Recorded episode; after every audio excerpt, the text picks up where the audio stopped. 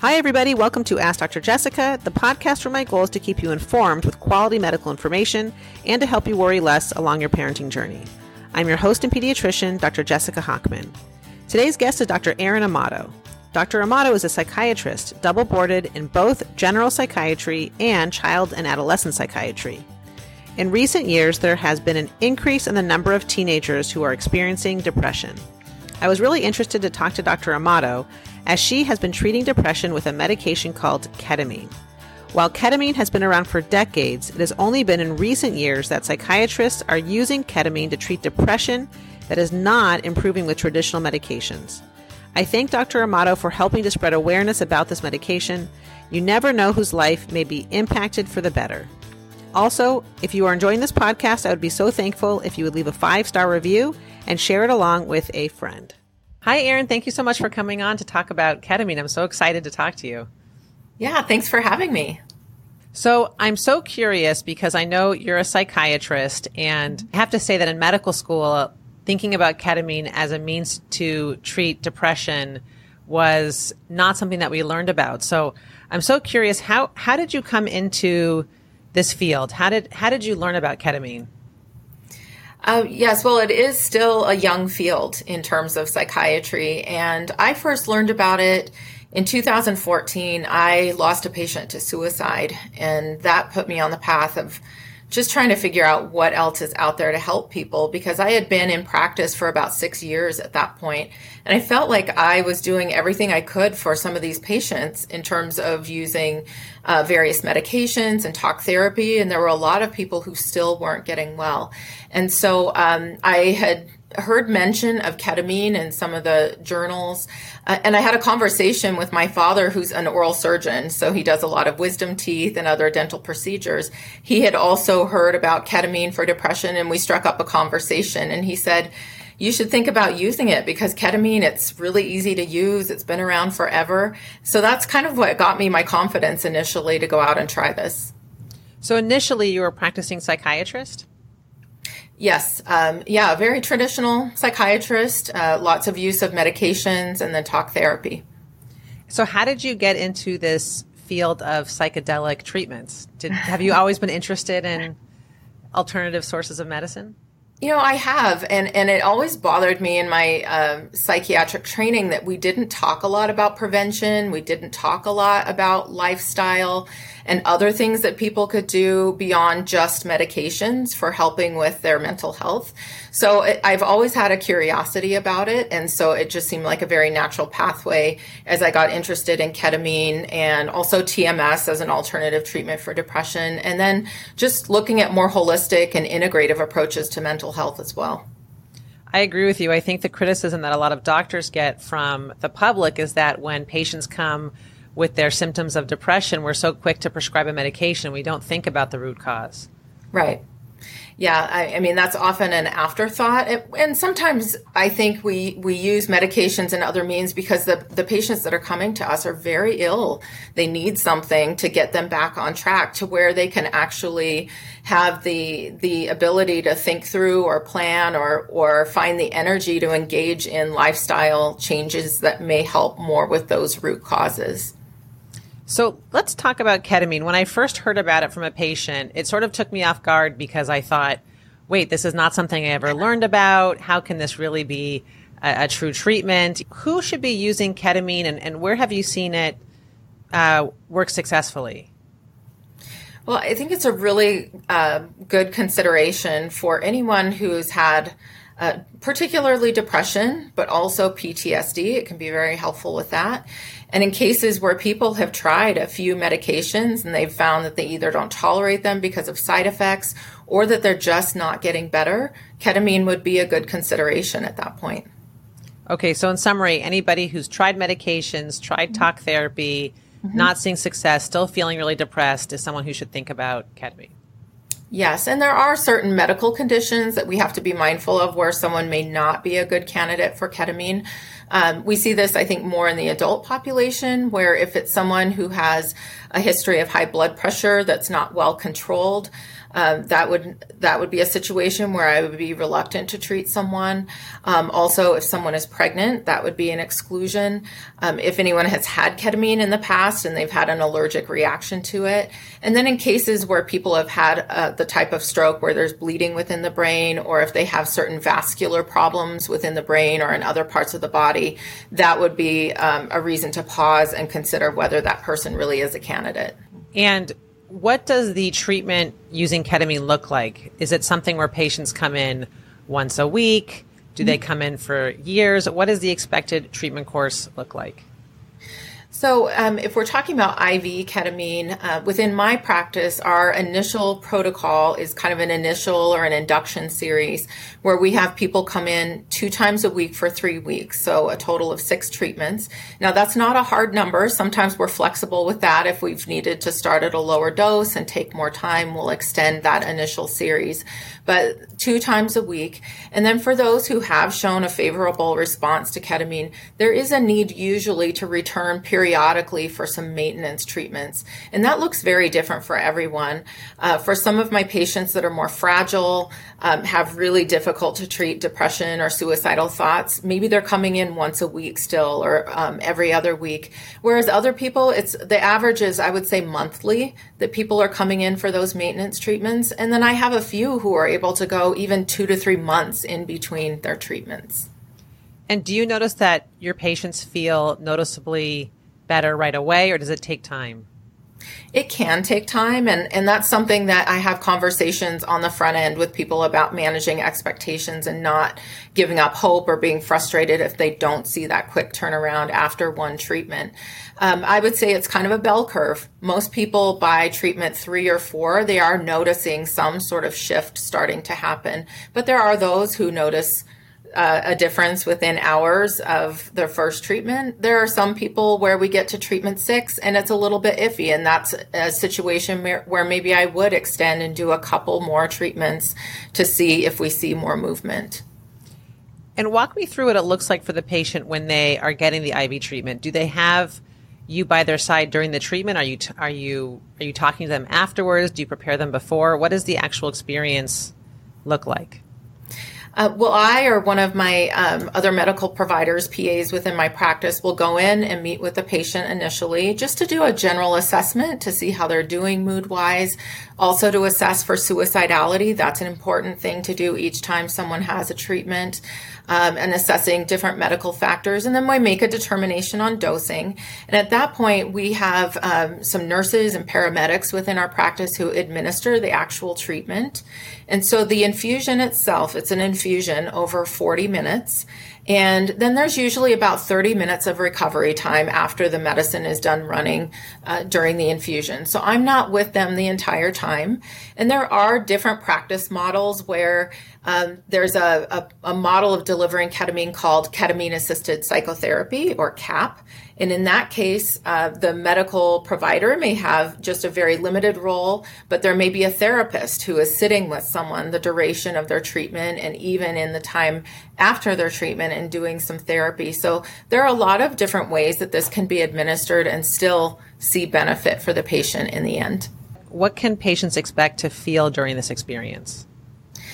Some of it depends on the dosing level, and every person is different in terms of their sensitivity to different doses. So it's fairly standard to start with a dose that's based on the patient's weight and then to graduate that a little bit over time. But at the lower end of the dosing, a lot of people report things like they feel kind of a floating sensation, like a dreamlike state. Some people see colors, usually sounds are enhanced, and we do have our patients wear an eye shade that helps to block out external distractions and helps them to go internally more with the treatment, which is an important part of the therapeutic process. And we have them use some over-the-ear headphones with some playlists of music that we've curated. We've been very intentional about the type of music that we have on these playlists, because the music for some people really becomes an important part of the ketamine experience and the therapeutic effect of it. For most people, they report it as a very pleasant, relaxing experience. There are a few people that may experience some anxiety or have some darker content that comes up for them. But I explain to people on the front end that sometimes if there's darker content coming up, that's something that needs to be dealt with and processed. And rather than pulling back and getting anxious, it's something to acknowledge and push through with the treatment. It's so fascinating. Mm-hmm. Do we know why ketamine works? Do you know what is actually happening in the brain? There's a fairly long list of ideas of what may be happening, but we know that it enhances neuroplasticity, that there's a window of probably 24 to 48 hours where there's some enhanced neuroplasticity. So that's a window where the brain may be able to process material or learn material in a different way than it has been previously. It also increases levels of BDNF. It's a long-term brain-derived neurotrophic factor, but I like to think of it as miracle grow for the brain. And there's something pretty fascinating that happens with ketamine where they've even looked at pictures of neurons or dendrites underneath a microscope.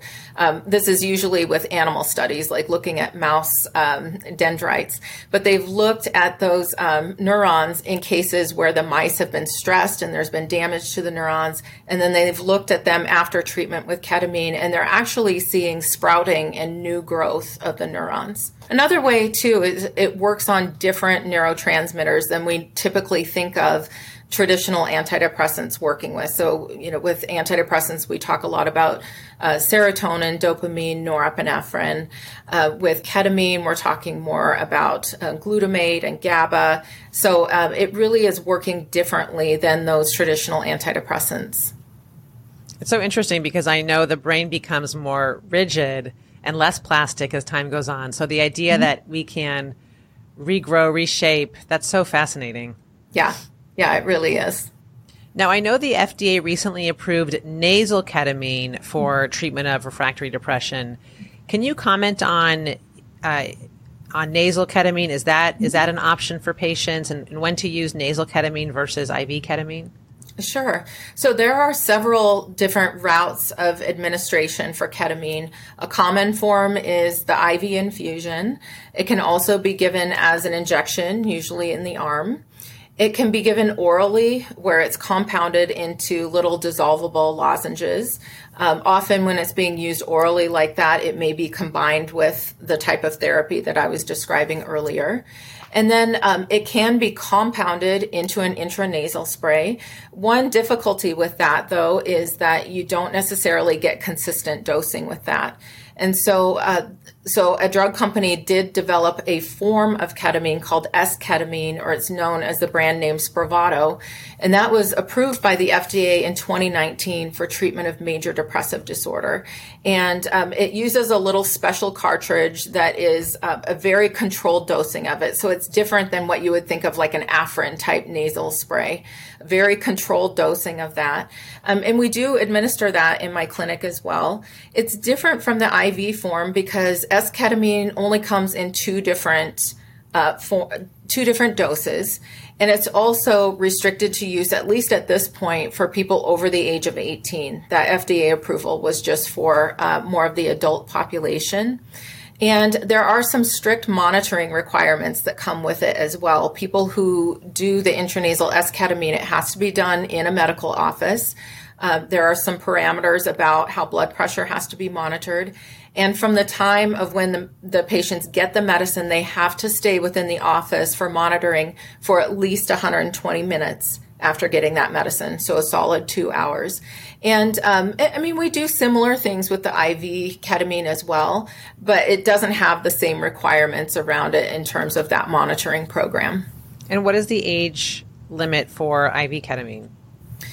Well, really, any of the other forms of ketamine that I described, other than S-ketamine or Spravato, are considered off-label. So there are no specific parameters about what age limit there is.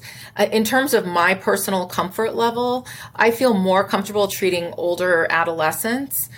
There was a Yale study that was published last year where the subjects they studied even went down to age 13. They were looking at kids ages 13 to 17 and saw really good safety and tolerability. And that study showed very promising results too in terms of the antidepressant effect. So I would be open to going down to age 13, but just would be more mindful about probably providing extra support, starting with lower dosing and just monitoring really closely. That's a really helpful answer for me. Just as a pediatrician, I see a lot of teenagers who have tried a lot of options and they're still feeling, unfortunately, some severe depression. So it's really nice to know and to spread awareness that there is this option out there. Yeah, and I'm hoping that the awareness grows. It's disappointing, I think, sometimes when I often get patients who just find us through Googling about ketamine. They're not hearing about it from their psychiatrists. And so I'm hoping that there is continued spreading of awareness so people know that they don't have to suffer for so long going on with medication after medication that's not working. There are other alternatives. And especially thinking about adolescence and that critical window of development. And what I see often when I'm seeing a youth who has been on a lot of medications and isn't doing well, it's impacting their social functioning, it's impacting their school attendance, and it can set them back so far in terms of their life trajectory. So if this ends up being a treatment that that we study more, that we see more benefit for the pediatric population, and that we start using it, I just think there's amazing potential to get kids back on track when they've been suffering. I find that a lot of youth, especially the teenagers, if they don't get the relief that they can for their symptoms from their doctors, from their therapists, I worry that they look to self-medicate. And I know that, I feel like street drugs are not a safe way to go. And so I like that there's another option to help people, and it is monitored by a doctor. It's just nice to hear about an alternative. Yes, and there is abuse potential with ketamine. It's known in the club scene or the rave scene as Special K. But when administered in an office setting like this, where it's very controlled, the doses we're using are much lower than what's being used in a more of an abuse context, it can actually help with treatment of addiction. There have been some studies that have come out showing that when ketamine is used for treating alcohol use disorder, that it can help decrease cravings, it can help people maintain sobriety. So it is so important, though, to have it administered under medical supervision and monitoring. Now, can you give advice to patients on how to find a quality location where they can get this kind of treatment? That is a very good question. I think a great resource to start with is the website for the American Society of Ketamine Physicians, Psychotherapists, and Practitioners. And that's ASKP.org. And on that website, they have a lot of great resources, and they have a locator map where you can type in your zip code or your state, or you can hover over the map and find a practice or a physician who is associated with that organization. And so that's one level of screening to say who's out there who is tied to a reputable organization that's probably involved in doing some continuing education. So that's a really good starting point. I also think it's important to look for medical settings where there is some involvement with a mental health professional. Ketamine has been administered and administered well by anesthesiologists, ER doctors, other specialties.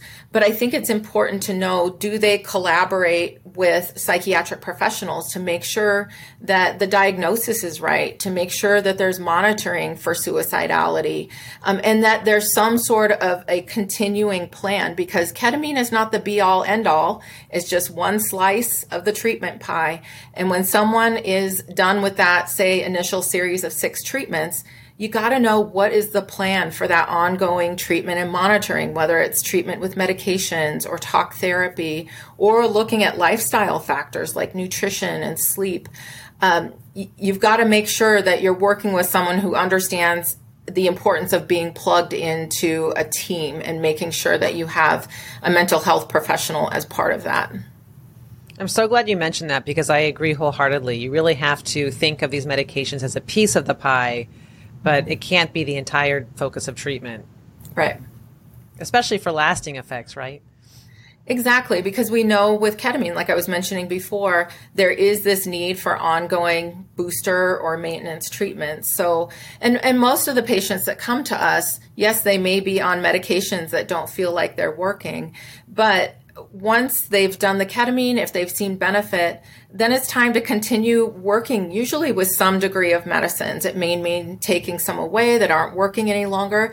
Maybe it means retrying something. There is some anecdotal talk about whether people actually may respond better to medications after they've gone through successful treatment with ketamine. I don't have any evidence to back that up, but those of us that have been doing this for a long time, there is that question about, well, maybe trying medicine again, maybe it will work better this time. So just remembering that, I mean, these are complex patients. So you have to have a very intentional, well thought out, all encompassing treatment plan where it's not just the ketamine. Yes. Now, what about patients that are moderately depressed? Would you ever recommend ketamine in that setting? I would, yeah, because I mean, we see plenty of people who they're doing medication, they're doing talk therapy, they may be even doing the lifestyle changes, and it's helped to some degree, but they feel like they're stuck. They're not making progress still. And in cases too, where people have some sort of trauma that has gone on, whether it's early childhood or somewhere in their adult life, that's another area where sometimes people are functioning, maybe they're moderately depressed, but they're feeling stuck, like they can't move on. And the ketamine often helps people move forward in the progress with that. So yes, with moderate depression, I would still consider treatment with ketamine. Can you speak to any studies? Are there any evidence-based studies out there that show benefit from ketamine, or is this still sort of a gray zone? Well, like I mentioned, ketamine is still a young treatment. Some of the early studies that came out were in the early 2000s, showing that there was potential benefit and an antidepressant effect. But in the last, I would say, I mean, I've been doing this regularly since 2016, and the research just continues to explode. It continues to escalate, and which is so exciting because for those of us that were early to get into the field, we were often calling each other, sharing data, just trying to put together protocols that were consistent and evidence-based. So yes, the research continues to grow. And I mentioned depression and PTSD as main targets for ketamine, but there have been case studies showing some benefit in eating disorders patients. There have been some smaller studies showing benefit for OCD. So I hope we continue to see further research in those psychiatric conditions that we still see that treatment resistance where people aren't responding to meds or therapy and they need help, and potentially ketamine may be useful. Also, the whole field of just psychedelic medicine and psychedelic psychiatry that's on the horizon is exciting too in terms of research that's emerging. Any specific psychedelic medication that you see coming more to the forefront? Well, the two that I think we're closest to seeing some sort of FDA approval for are MDMA, which is not a classic psychedelic, but it sometimes gets lumped in, like ketamine gets lumped in sometimes. But the studies for PTSD with MDMA are so promising. It's really exciting because PTSD is one of the psychiatric conditions that we just don't see a lot of benefit with medications. And then the other one is psilocybin, or sometimes people call it mushrooms, magic mushrooms. But there are over 25 academic centers that have studies dedicated to psychedelic medicines right now. Academic centers like Johns Hopkins, and Johns Hopkins is studying psilocybin for treatment of depression, anxiety at end of life, smoking cessation, Alzheimer's. I think they have a Lyme disease study that's going on. So it's, I can't wait to see what some of the results are, because there's such public demand and interest in this because there are so many people suffering.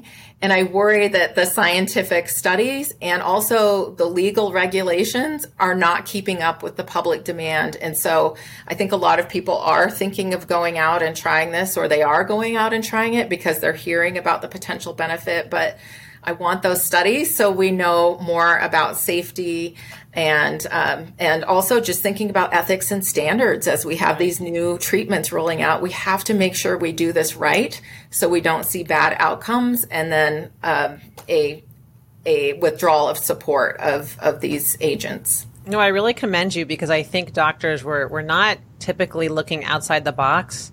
And I think the way you're approaching this with safety, ethics, but you're also pushing the boundaries a little bit for the benefit of patients, that's fantastic. Thank you. And I feel like we've kind of, in the public discourse, we've just skipped right over ketamine to a large degree. I mean, you see articles in the news just about every day about psychedelics. And so I think that's what people are hearing about right now. And a lot of people don't realize that ketamine is here. It's been well studied. It's been around for decades. So we know it has a really good safety profile when it's used in the right setting with the right monitoring. And we know that it has potential benefit. But I think people are just kind of skipping right over it because psychedelics are kind of a sexy topic and they're hot in the news.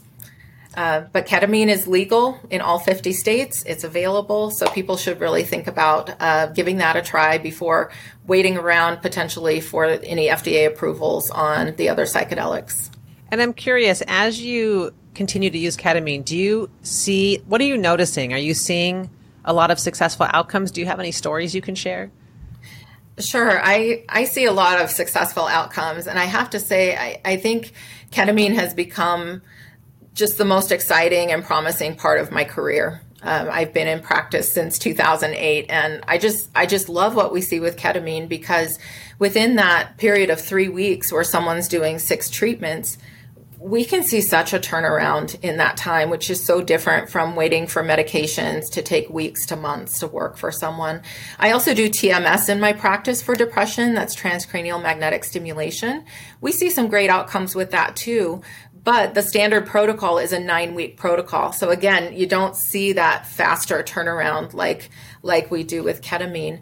But one standout case that I think of, at least with an adolescent, was a girl about 15 years old, had been on lots of medications. She had had a couple of inpatient hospitalizations and lots of ER visits for chronic suicidality and self-harming behaviors. She was not really socializing much with friends. They were having a hard time getting her to school on a consistent basis. And so we did ketamine, and there was such a turnaround for her. Her suicidal thoughts stopped. There was no more self-harm. She said people at work noticed that she was more cheerful when working with customers. She started attending school regularly. And the feedback that I was getting from her parents, too, was that she was just doing so well compared to how she had done before that initial series. And she continues to come back on a monthly basis. She is on a couple of medications, but she's just doing really well.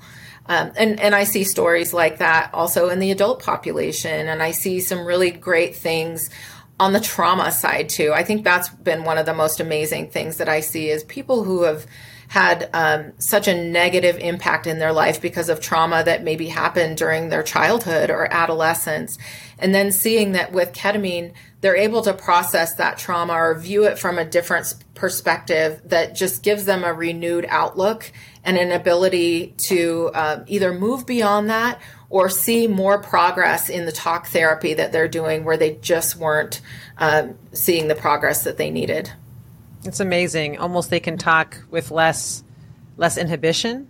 Is that what you think? I think it's that sometimes things will come up with the ketamine related to the trauma, but it doesn't have the emotional charge and it doesn't induce that fight or flight response that so many people get primed with chronically when they've dealt with trauma in their past.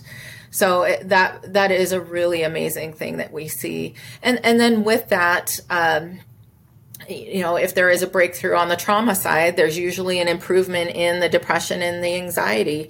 Also, if people see an improvement on the depression and anxiety side, they may feel like they're able to engage in their lives more and work out regularly, socialize with people, leave their houses and make a trip to Costco or Walmart where maybe that had been impossible for a while. So So those are the details that we see, that it's not just about symptoms that are listed on a rating scale like the PHQ 9. It's what is happening in this person's life that they're able to function again and show up as the mom that they want to be for their kids, or leave the house and engage with friends again. So we love seeing those stories. It sounds like for some people, you really are giving them their life back. It really does feel that way. And I sometimes wish that, you know, in psychiatry, you don't think of having before and after pictures, but it's almost like we see a change in how people look physically when the light comes back to their eyes, or when there's just a brightness about them again. And that's a really awesome thing to see too. That is so awesome. And it's so nice to be educated on this subject, because you're opening my mind. So hopefully can help spread awareness. And lastly, just in terms of side effects, I know you mentioned who can't get ketamine. And I know you mentioned that for some people, it brings to the surface some dark thoughts. Are there any other side effects that people should be aware of when it comes to ketamine treatments? Yeah, so nausea and vomiting are the most common side effect. So we do ask people to fast, usually for 4 hours before IV, 2 hours if it's before the intranasal ketamine treatments. And we do use some anti-nausea medicines to support people. We try to ask on the front end if they've had nausea, if they've had surgeries or anesthesia in the past, or if they have a history of motion sickness. And so if that's the case, then we'll use some of those anti-nausea medicines on the front end to try to prevent that side effect. And then it is a normal effect of ketamine to raise blood pressure during the treatment. And that's usually not a problem for people who don't have a history of high blood pressure.